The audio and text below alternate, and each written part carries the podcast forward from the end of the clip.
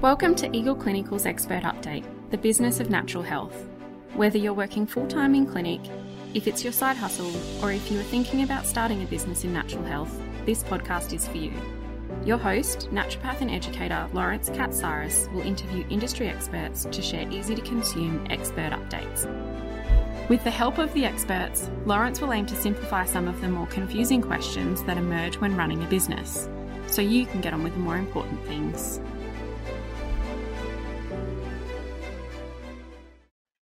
Hi, and welcome to Eagle Clinical's Expert Update, the show that speaks to industry experts and covers various topics around the business of natural health.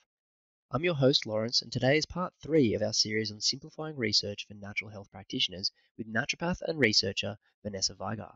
In our previous episodes, Vanessa took us on her journey on becoming a researcher and gave us insights into some of the projects she's currently working on, as well as advice for practitioners interested in working as a researcher. So if you haven't heard those episodes, I do recommend that you go and have a listen.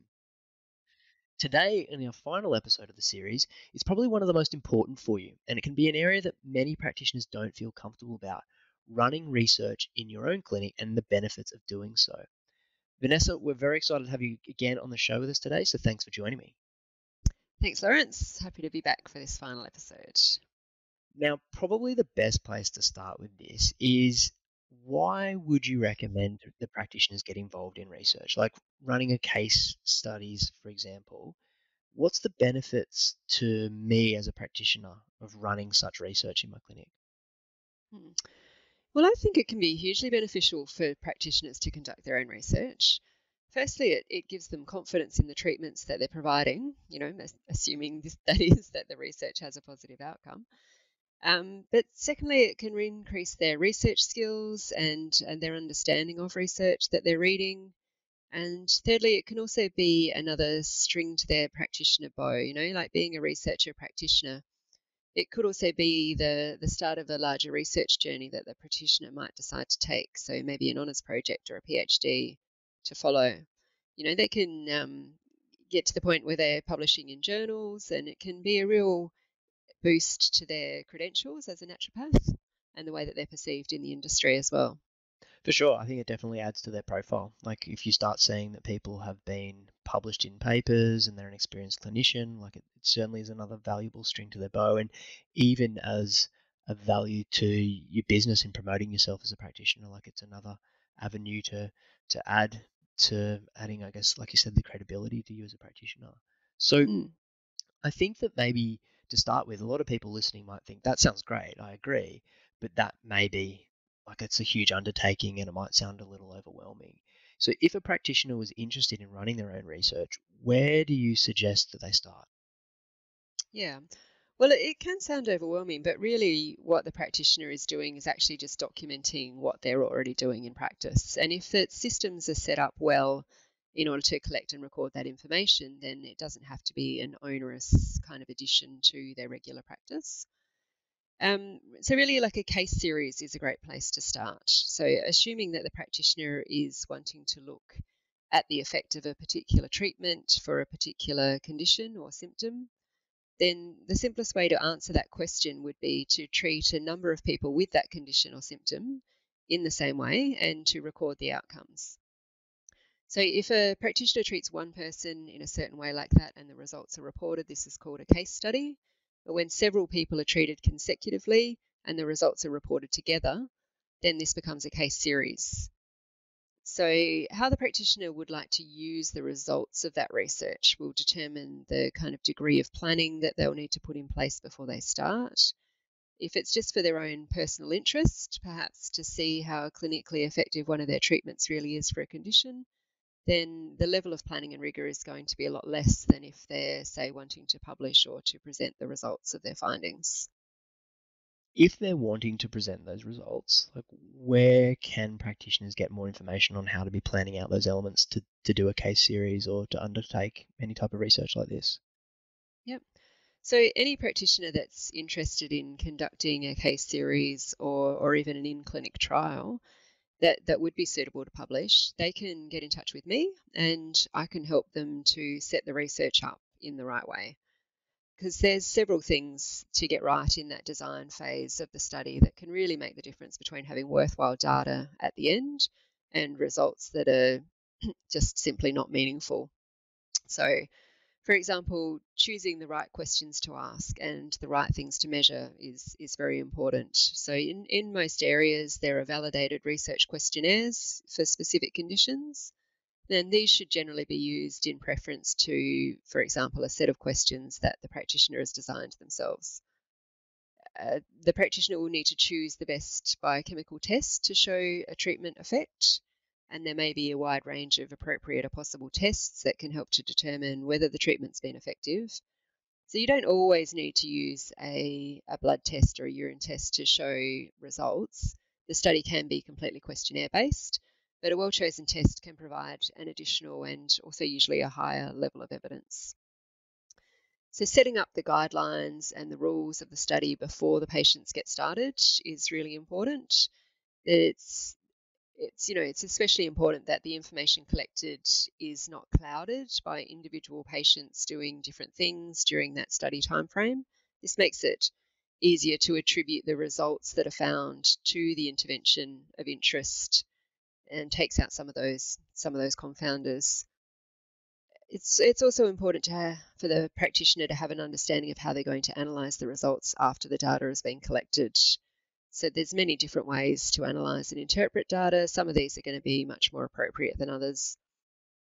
Um, setting up study forms and processes to help the study run smoothly and to ensure that all of the relevant information is collected from every single patient is also really important. Um, and yeah, if the practitioner is wanting to publish the results from their research, they may also need to have ethics approval prior to starting the project.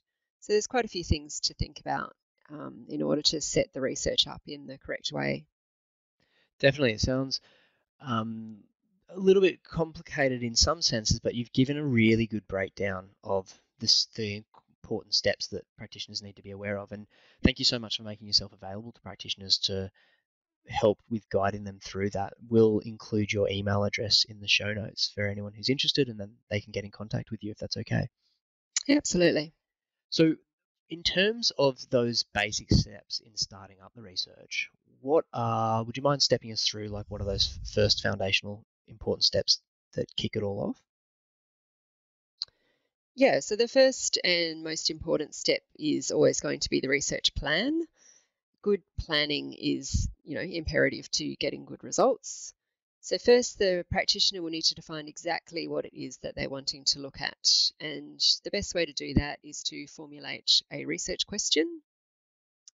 So this one question should encompass, you know, the whole crux of the study, and the more precise it is, the better. So instead of saying, for example, does product X improve mood, you might say, you know, does product X reduce anxiety in premenopausal women with high levels of stress? So really defining out exactly what you're wanting to look at, who you're wanting to look at it in, and what kind of additional factors might be involved in that group. Defining the, the parameters of the group of people that you want to include, it's it's best if the individuals within the group are, are very similar so, for example, you don't want a group of people that have a completely different body composition, uh, are over a really broad range of ages.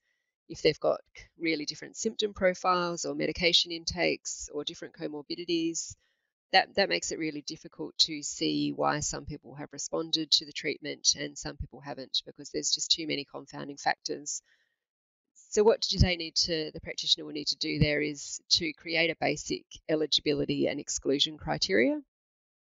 So this is pretty much a list of non-negotiables that the patient must or must not have in order to be included in the case series. The practitioner will need to research the best way to demonstrate the change that they're looking for, ideally, like I said, with a, a research validated questionnaire or an appropriate, you know, biochemical test.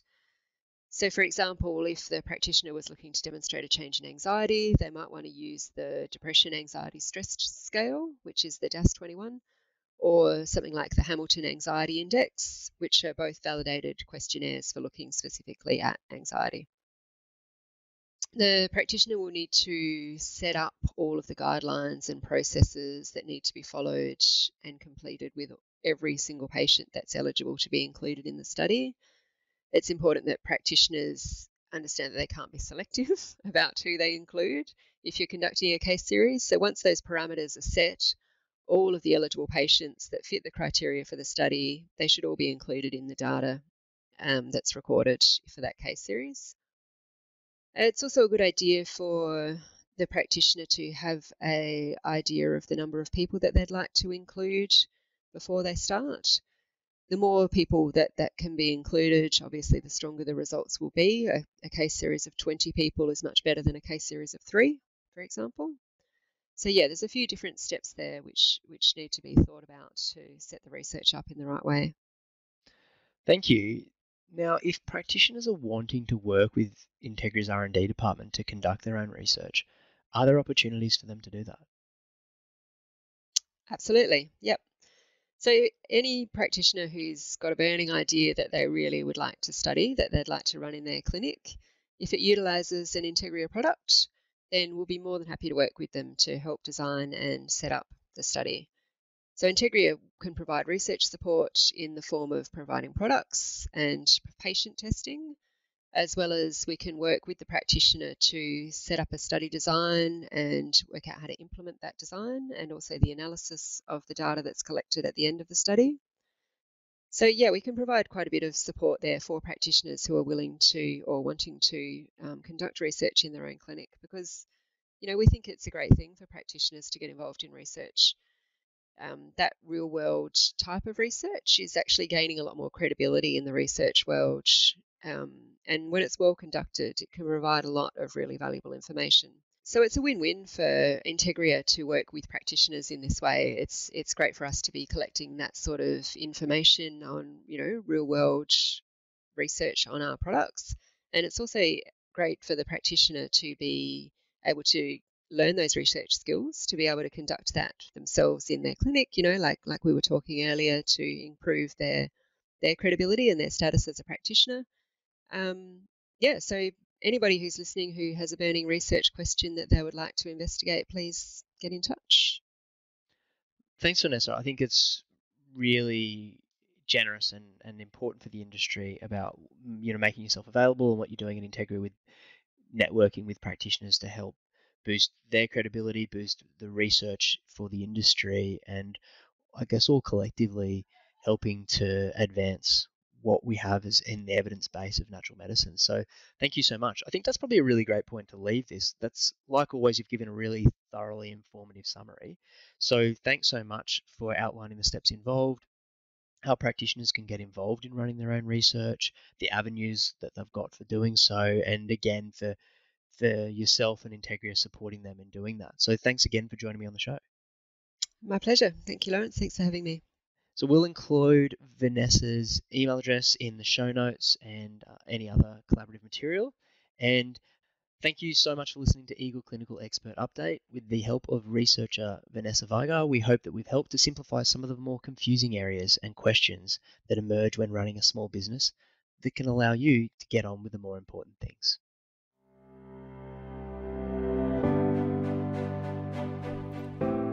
Thank you for listening to Eagle Clinical's Expert Update. For further information and show notes, visit the Eagle Natural Health website at eaglenaturalhealth.com.au.